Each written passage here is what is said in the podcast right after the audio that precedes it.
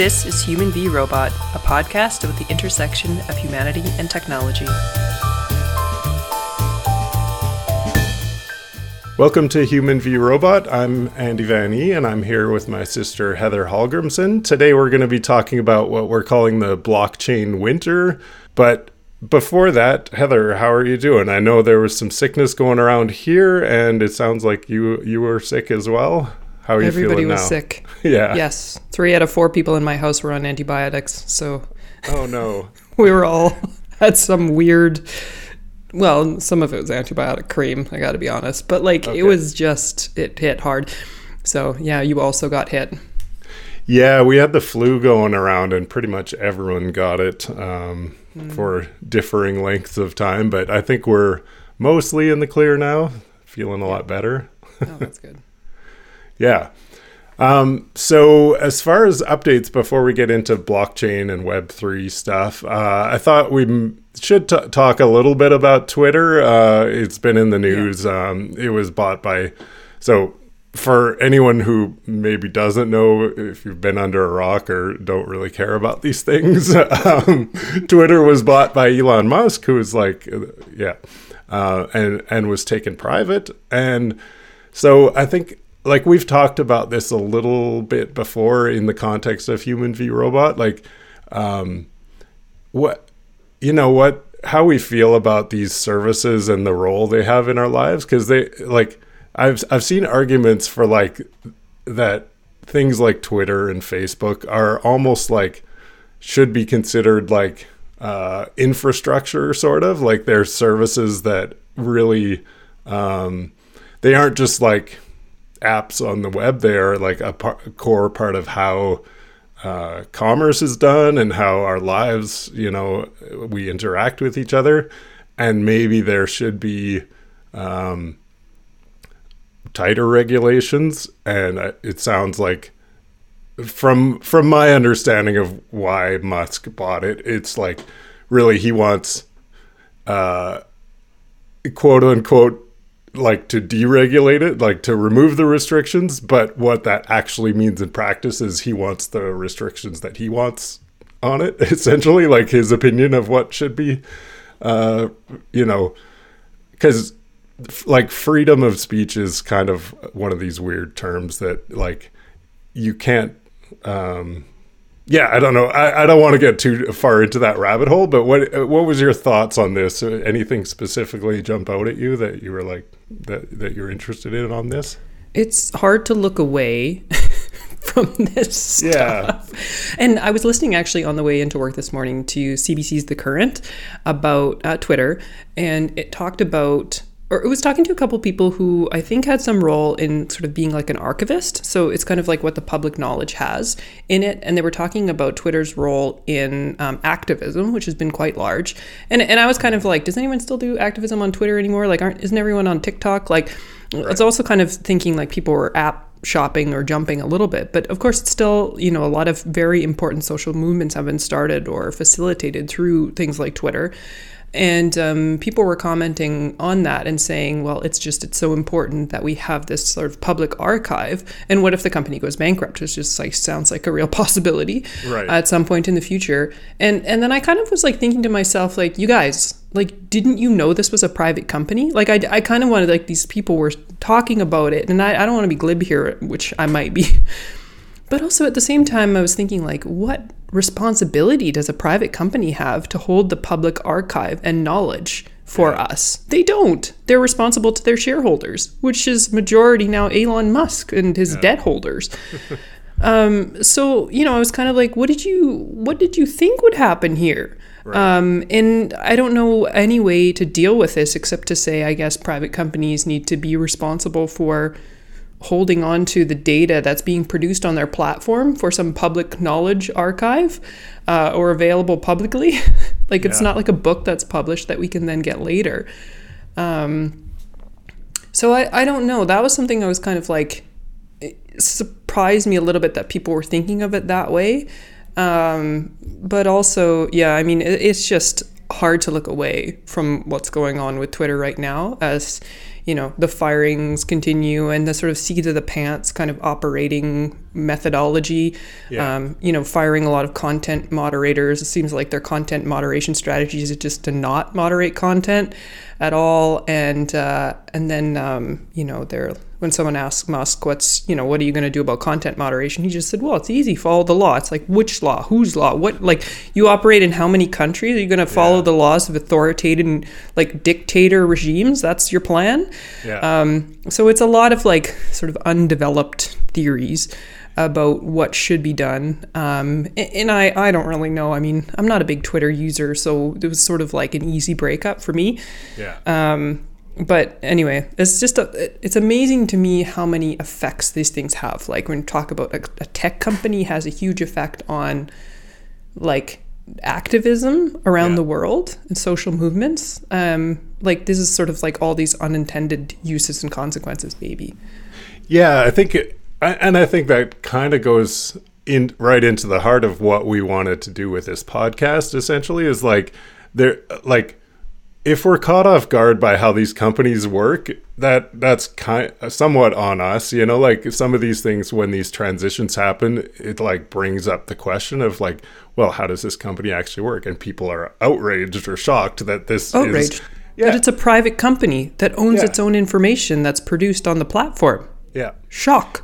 Yeah, yeah, and so part of what we're trying to do here is just kind and maybe shine a light on how these companies work, and and you know, is this ask the question, is this okay? I know a few years ago, it might even be like five years ago, there was this like mini outrage on I think like it was on Google Maps, and basically someone just posted like the oh here's how how you show your history of all the places you've been and like like trace everything that you've yeah every place you've been and the path that you took to get there when and where.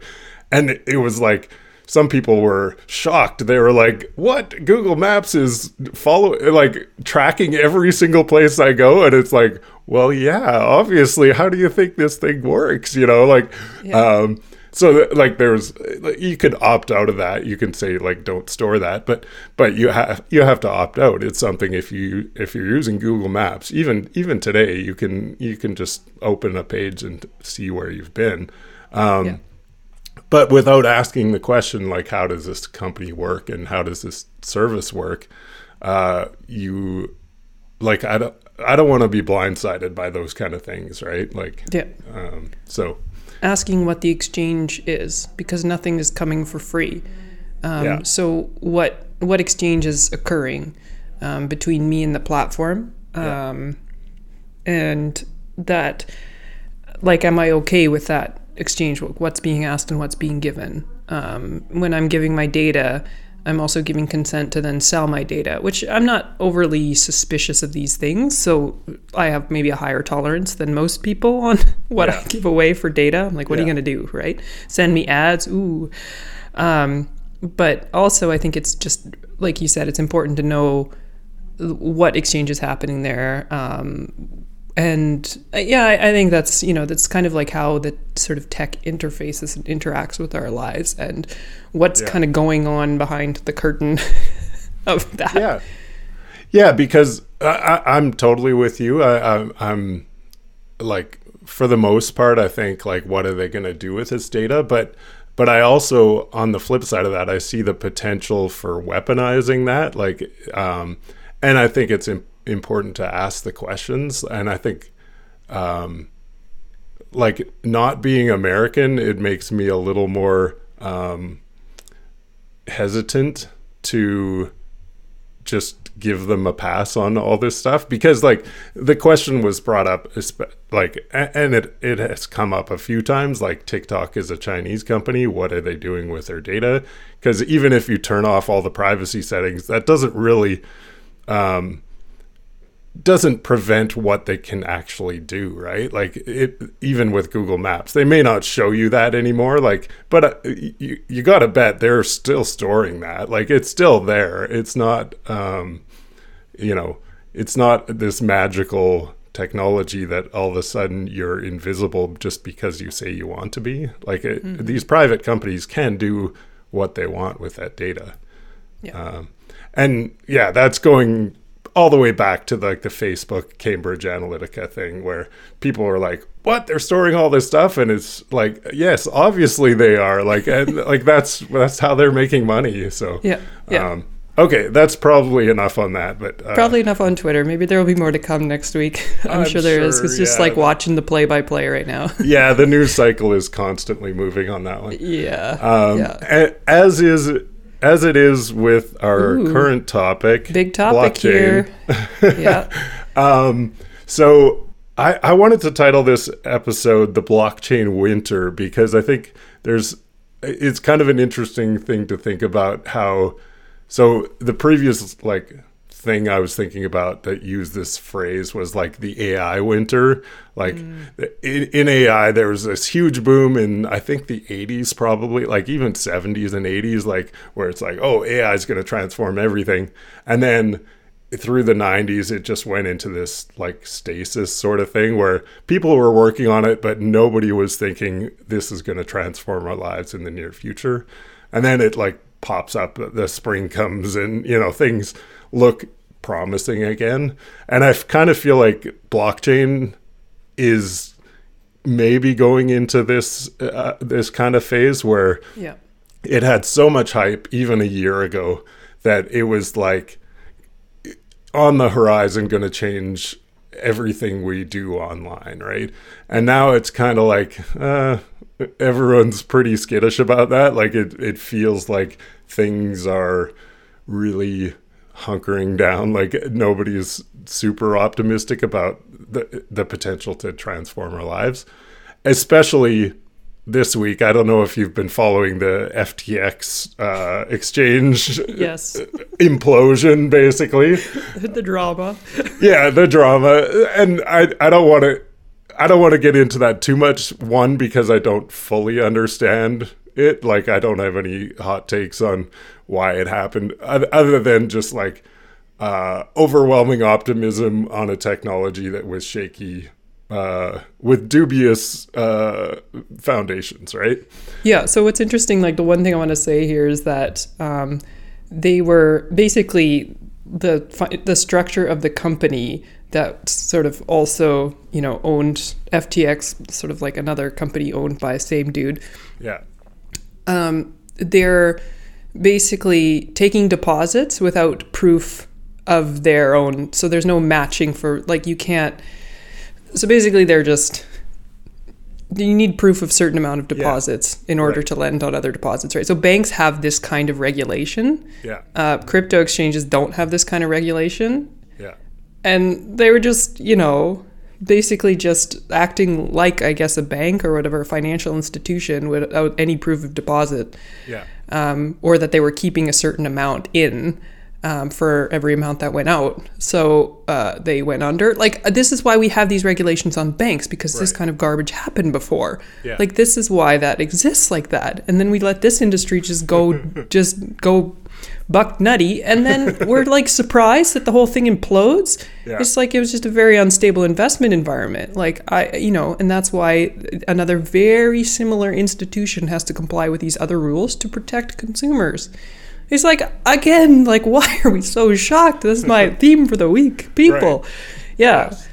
But I mean, does everyone look into things to that extent before they like buy it? I mean, I certainly don't. But it's just always like, yeah, this is this is why this happens like this. So anyway, that's all I have to say about the one thing I did want to say about um, blockchain, and the reason we wanted to call it the blockchain winter is because, like you said, there was this optimism about a way it would transform society and how people did everything online, not just cryptocurrency yeah, um, and finances, but that the way people interacted with other people, basically, the way we work, and you know, there's a lot of applications here yeah, um, for blockchain. So all of that was sort of like all this potential was laid out in front of us.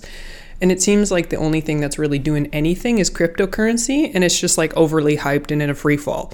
So, cryptocurrency being one application of blockchain technology. So, blockchain is kind of like, and I think that's sort of maybe the AI winter. There's probably these limited applications, you know, in that winter period where it's Yeah. being used.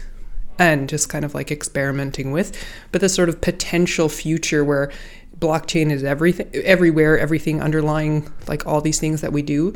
Uh, hasn't really come to fruition. So we're experimenting on one application of it, but the rest of it is just kind of snooze fest. yeah. Yeah, and that's kind of the unfortunate thing is like uh, often the the leading indicator like which like you say is cryptocurrency can take everything else along with it. Um, and it's important well so it's I, i'm going to say it's important to separate cryptocurrency from other applications built using the technology. But in some ways it's it's also not that important to separate those because they are um, a lot of the other technologies I've seen built on that suffer a lot of the same problems as as the cryptocurrency, and not only suffer the same co- uh, um, issues, but they have um, basically everything, all the assumptions they're building in about how it works are um, are not really well questioned. I think sometimes, like it's like, oh, we can use cryptocurrency for this, and then you start digging in and asking questions like, what about um, privacy and transparency? Like those are competing factors that uh, blockchain seems to say that it can solve both of them at the same time where it solves neither of them i, I find a lot of times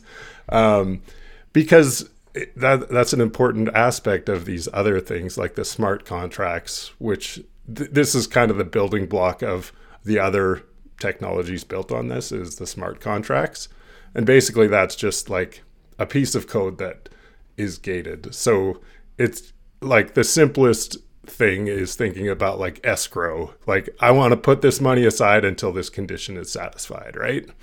Like, a smart contract on the blockchain can do that, but it doesn't answer a lot of the the bigger questions about like how does that actually work and how does that interface with the real world? And um, you know there there are existing systems in place that do similar things and have um, many probably even hundreds of years of development of all the edge cases that you know probably need to be understood in order to do it successfully with blockchain. So yeah, yeah it, it, it's it and that's where it feels like a hype bubble where it's like well oh we can solve all of these problems. And then when you dig into it it's like well has it actually solved anything I don't right. know. That's the hot take. Has it solved anything? So I want you to go back for a second, and uh, you know the man himself, Tim Berners Lee, wrote an article. Web three is not the web at all. Um, yeah. So this is the the legit OG found man who made the internet. Yes. I guess or. maybe was part of it. Um, I don't know the whole story there. So, yeah. so what what was that about? Okay, so this is this is kind of interesting because when we say Web three, it's like it's basically a faction claiming ownership of the next version of the web, a faction that may like has no proof that this is actually the next generation web technology. And here we have someone from the earlier generation basically saying, no, this is not really an extension. This is maybe a niche use case that. Um, so to to rewind a little bit, let's let's just outline what Web one and Web two is because that's even fuzzy. Yeah. Um, basically, Web one was was like putting things on the internet. Basically, like being able to have an online transaction. Like to, I, I can have a server at home, I can publish something, and someone else can access that and download it and then so this expanded like even yeah like this is expanded. Basically it's the foundation of everything we do online right? And then web 2 is this like blogs and stuff? Yeah i would say a, a blog could con- be considered a web 2 techno or web 1 technology okay. where you're just y- you own the server you publish the thing and okay and Web 2 is where it gets a little fuzzy because even now, I, I would say the way it's used colloquially, colloquially is not how it's uh, how I understood it when it first was proposed. Like Web 2 was basically the interactive web, essentially. Like it was like the way, um, or that that was the first earlier definition, I would say. Now it's Yeah. more more defined by um, not the interactive web, but the um, the owned or th- there's there's been some good terms for this, but it's like uh, how Facebook owns the interaction. Basically, like companies, your interactions happen on other platforms. Basically, Well, like what our opening talk about Twitter yeah, um, owning all of the interactions that happen on Twitter. So yeah, people around the world are creating things Yeah. and sort of making connections and whatever like actual things are happening you know people's lives are being saved in some cases it's like okay this is the way to do Yeah. this or whatever but so all of that um, where we're sort of creating this thing Yeah. that a platform allows us to participate on their platform Yeah. and we can participate is web 2 Yeah. Yeah. So like I, I would say like I would have defined it as the interactive web, but the way it's being used much more now is the centralized web in, in a sense. Like everything companies. yes, big companies own, big own your players. data, own your interactions and own Yeah, there's the Apple, the Google, the Yeah. Twitter, whatever. Okay.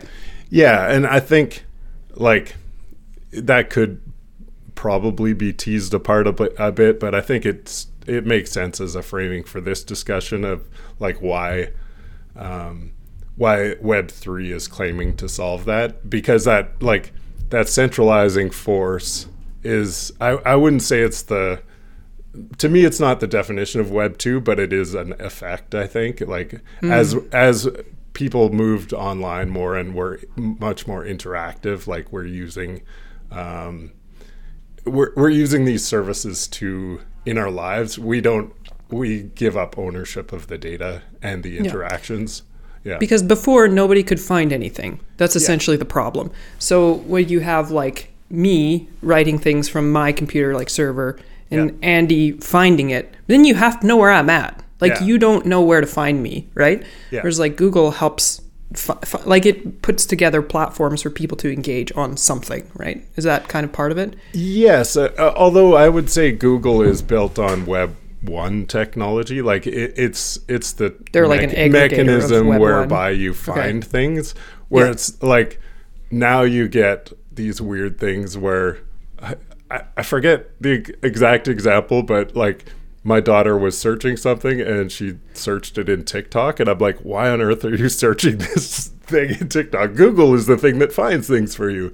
But I think anymore. not anymore. Like people, Yeah. people actually do their Google searches in Facebook or in TikTok, and Yeah. tho- those are Yeah. Web two technologies. They're centralized. They're like, but they're they're highly participatory. The Yeah. creation of the things is like okay. yeah, These lines are so fuzzy. they are. Yes, yeah. Okay. Um, All right, so let's get into Web three okay. if you're ready. So Web three, extending on that, is basically the idea that it, it's. I mean, there's so many ways to, that people try to sell it that I, I like. It's still, it's going to be even fuzzier because there's so many interpretations of this.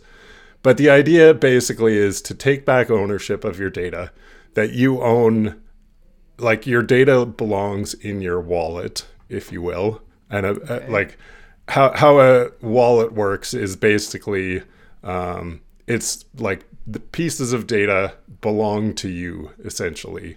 You Okay. and services operate on those um, like their smart contracts, their structured data that belongs to you. They've agreed on some kind of structure to this, and and you interact using that. So like, um, it, it's a way to try to combat. I, I, think, in my opinion, the way it, the way it should be sold is like it's trying to combat that centralization by saying I want to own my data and expose only what I need for a transaction, an interaction, like some kind of function, peer to peer exchange. Mm. Uh, you know, yeah, yeah, and there's so many so many ways to frame that, but to me, that's how Web three is being sold. Um, All brought to us by a little technology known as blockchain. Yes. Okay. Yeah. So that's it's built on built on that foundation. Um, how that actually works in practice, I I don't think we can get into because I don't think because uh, it, it is uh, there. There's so many variables at play, right? Like, um, but the comparison could be made like the simplest example is probably if you think about a game, take I'm gonna just say World of Warcraft, even though I've never played it. I don't really know how it works. if you if you okay. like I, I think they have a like a market where you can like buy upgrades and stuff. I might be wrong. I might interpret this in what whatever game it is. Say they want to sell you something. You buy it. Um, it belongs on their platform and you have you're basically renting access to that. That's the conceptual uh, framing of that right? You're you've bought this thing but you don't actually own it. You just own access in a sense. Like if that went away you would lose access to it. Where web3 okay. co- yeah where web3 comes in okay yes. So that is kind of like okay, we're going back to Twitter again. We're going back yeah. to the opening. Yeah. So people putting in sort of like this archive, this digital sort of like societal archive. Yeah. People putting in that information, but then Twitter owns it. Yes. It's not mine. Exactly. Anymore, yeah. Right? Yeah. Okay, keep going. That that tweet belongs to Twitter. Yeah. I mean, ownership is so dubious in, in this. Well, I guess if they yes. go away, it yeah. goes away. It goes. It doesn't away. stay exactly. with me. Exactly. Yes. I have no claim to it anymore except for my account, which lives on their platform. Yes. Okay. Yeah. And so, like, so the that that would be the Web two version where you you've bought something, it re- resides on the owner. You're basically renting. That's co- like conceptually what's going on there. Web three proposes to say like this asset, this thing I've bought now belongs in my wallet and the the platform can check my wallet and say oh do like they have this thing um, and confirm that. And basically that ownership belongs to me. Again like this is such so dubious in terms of ownership because if you know anything about NFTs the the thing you own is ridiculously ephemeral, right? You you, you own in most cases all you own is a transaction in a ledger that has the link to the thing that you own. So if it's an image, you'll just own a URL that and that that URL is completely public. Anybody can visit that URL. Anybody can look at it, but you own the transaction in the ledger that says you own that thing.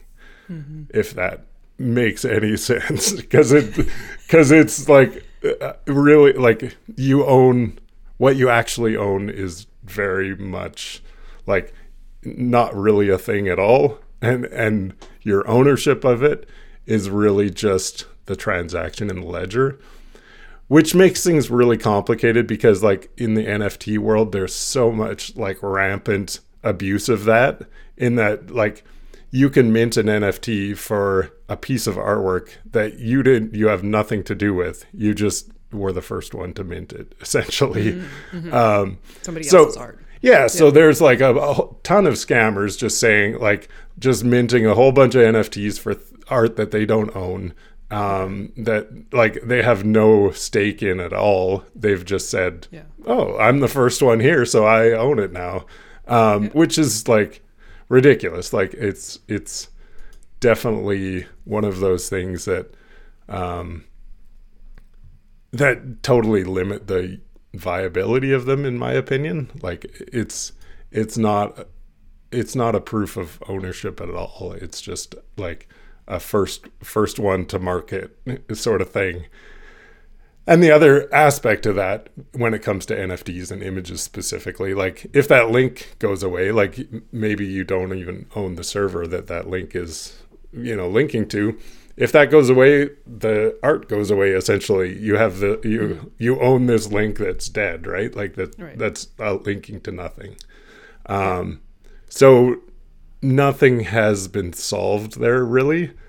There are ways like you could put the entire image embedded on the blockchain, but that's completely not feasible because like one of the restrictions of the blockchain is basically the size of it increases the complexity exponentially. So if you yeah. put the entire source code for the image or so source code for whatever in embedded it into the NFT, it would be you like it would increase the cost of minting that or transferring it or all that stuff.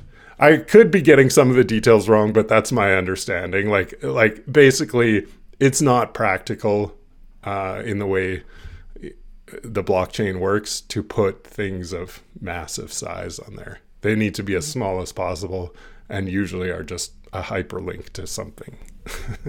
right. Which is, right, right, yeah. right. So let's get back a little bit to the um, the question of the winter, uh, yeah. the blockchain winter. Sure. Um, so I, I don't want to leave without sort of addressing this in, in some way. And, you know, we've talked about uh, the sort of crypto and, and the NFT market has also, you know, been in free fall as well. Yeah. Um, are these like signs of something that just basically isn't all it's hyped up to be, or are they just sort of minor bumps along the road into sort of like and I'm asking for some predictions here. I don't know yeah. if that's anything anyone's comfortable with. But I, I'm just wondering like the sort of version that you believe is true. So is it basically yeah. like these things are foreshadowing that sort of this sort of blockchain future, you know, permeation of our society just isn't going to happen because it's too complex to execute? given all the other stuff that's going on in society, yeah. like just only blockchain doesn't exist? Or is it just, you know, this sort of like kind of kooky point um, that, you know, eh, it's happening, it's just people experimenting with it it, is lots of, you know, blips and we're going to try to figure it out but you know we're we're going there it's getting there we're just experimenting with it right now yeah so yeah, there's a couple things there, and if I'm going to put on my prediction hat, um, number one, I think it it makes sense as a financial instrument, but not in its current form. Uh, number one, because like you said, like we have, uh, or the U.S. has the SEC. Every country has some kind of uh, regulation body to ensure regulating consumer yeah. like yeah protecting investors. Yes yeah, yeah. And, and, without those things i don't think that these are viable like uh, financial instruments. And so i think that's going to take time. That like it's eventually we may get there.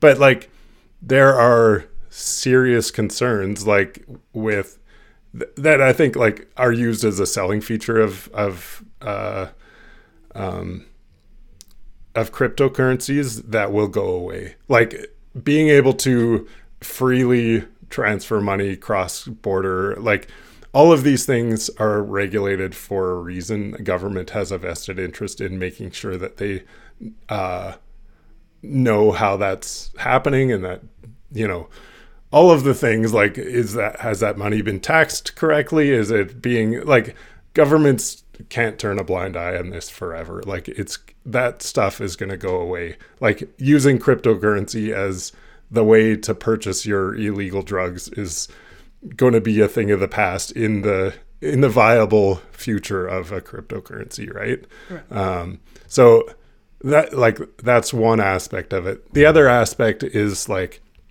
I think smart contracts and that kind of thing can, will will be very valuable to businesses that um, that currently have regulations and like involve tons of lawyers and all this stuff like of um, like say say I, think we even mentioned this one is like a, a oil and gas company my, uh, like drills and they have a responsibility clean up like and like ensuring that those contracts are fulfilled or like that these checks and balances are in place can can be facilitated by smart contracts in a way like but but it really does need to be formalized much better and agreed upon. And i think those companies are need to um, get on board and agree on standards for how that how that actually works.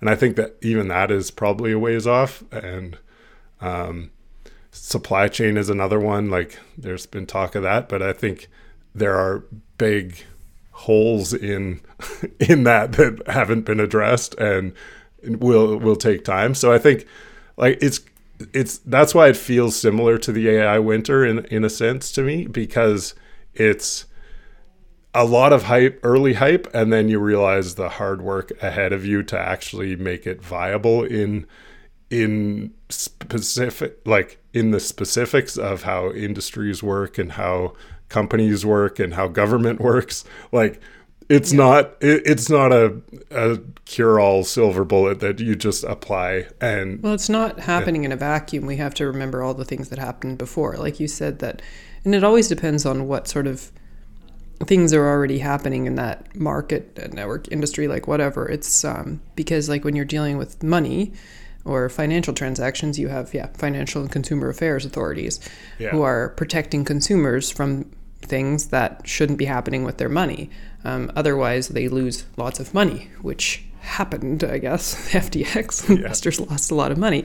Yes. Um, and I mean, that's not limited to cryptocurrency. Lots of things happen like that, but that's because, you know, there's sort of these eh, things. So none of this happens just in a part where it's like, you know, it just emerges out of nowhere and can yeah. just like, you know, suddenly be like the path forward because it's like everything up to this point has already happened. Um, and we have to sort of integrate it somehow, I guess. Yeah. Yeah. And, and these bubbles, so technology is unfortunately one of these things that can grow so fast like like we've talked about before. It can grow fo- so fast that it gets way ahead of those external factors i think. Um, and unfortunately when it does that we get these bubbles that pop because all of a sudden we realize that we are not operating in a vacuum. We uh, like this technology actually interfaces with with real world systems. Mm-hmm. Yeah. Humans, right? Yeah. Take human v robot. Uh, way yeah. to bring it back to the topic or to the the title of the podcast. Yeah. Um, okay, so maybe that's enough prediction. okay.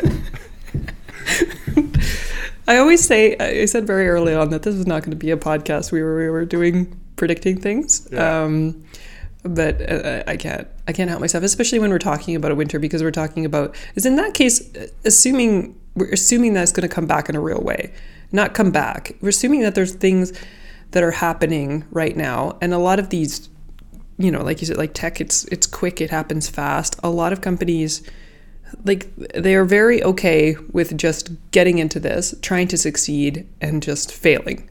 Yeah. Like that's also like everyone I guess mm-hmm. thinks they're going to win but they're just you know try fail try fail try fail and that's sort of as a, that's the learning loop i guess yeah. that's going on yeah. um, as you know the technology is kind of going so i think when people like see a lot of stuff that's happening in the world of tech and like this sort of like how up and down it seems it's like well that's because that's how it learns i guess yeah yeah um, un- unfortunately i think like um as a developer, you get very highly attuned to asking the questions of like of the code of like um wh- like asking skeptic being super skeptical like will this thing work?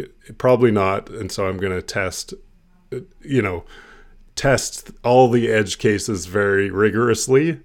And I, like like I think it's unfortunate that we don't apply those things to the bigger scale, like the companies, and say like, well, what if these assumptions or this sales pitch or whatever can can we like tease apart like some statements of fact that may not be correct in those? Because i think often what like where these bubbles come from is people just accepting that that grander vision of like of how things are are going to work without saying well you know what happens when um bad actors you know like or, or like we don't we don't put on our like black hat malicious actor hat and say like what what if these people try to manipulate the system or use it for a purpose that we don't expect? Like yeah yeah and some you know even i think there's people the de- sort of devil's advocate advocate role yeah I, I, I believe that the interesting thing about the sort of maybe it goes back to culture a little bit, but the sort of culture of this sort of founder mindset is we don't really care um, right. about those negative, like those, the good probably outweighs the bad. It's kind of not my problem. And I just don't like what's going on right now. With, like, this is just is better on the whole. So Yeah. the negative things that happen are just not a real problem for me. Yeah.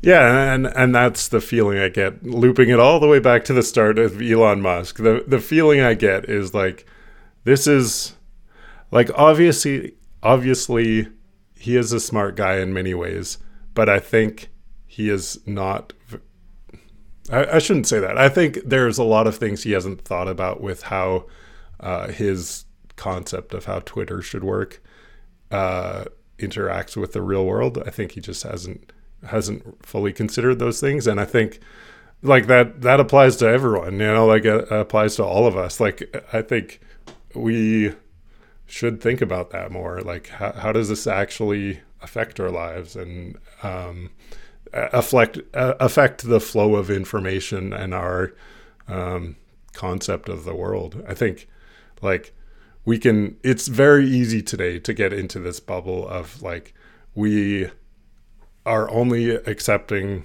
what's comfortable and what's uh um you, you know what makes us feel good or feel like we understand the world in a clearly when we prop when we maybe don't when we maybe have to ins- pop those bubbles a little bit and just say what's beyond Feels like there's a story there. probably Uh, yeah Okay, that's okay.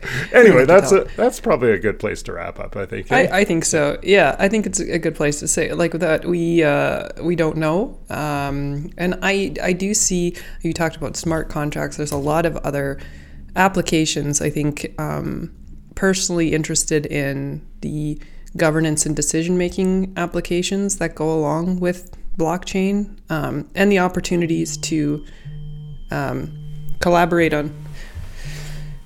Oh, I'm getting in a. Um, I think there's the uh, the the opportunity I see to collaborate on collective problems, which I think Yeah. is a really interesting application of uh, this kind of technology, um, because it's sort of like being able to give access to something that you're concerned about without having to reveal everything. It's really hard to kind of collectively come to a solution on problems.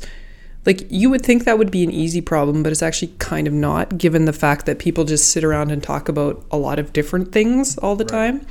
So I think this sort of like being able to sort of demonstrate some interest in some part of thing and sort of be able to problem solve and seek solutions. I, I think there's something that I'm looking forward to seeing where that goes. And there's a lot more in there.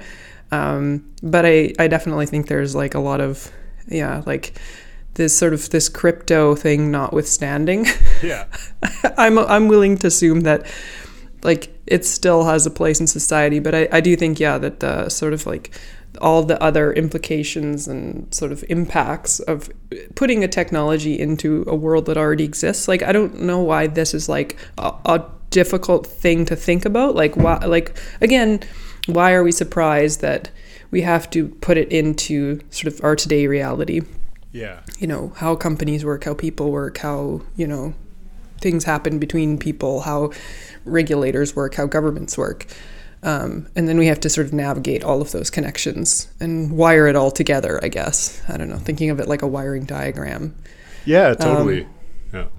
yeah okay I, I think you're right. Like, I think maybe in my predictions I was overly uh, negative. Like, I think there is a kernel of something that's very interesting and very useful, probably in here. Yeah. Uh, it's just I'm curious to see what survives and what actually thr thrives out of it. yeah Um, yeah. Yeah.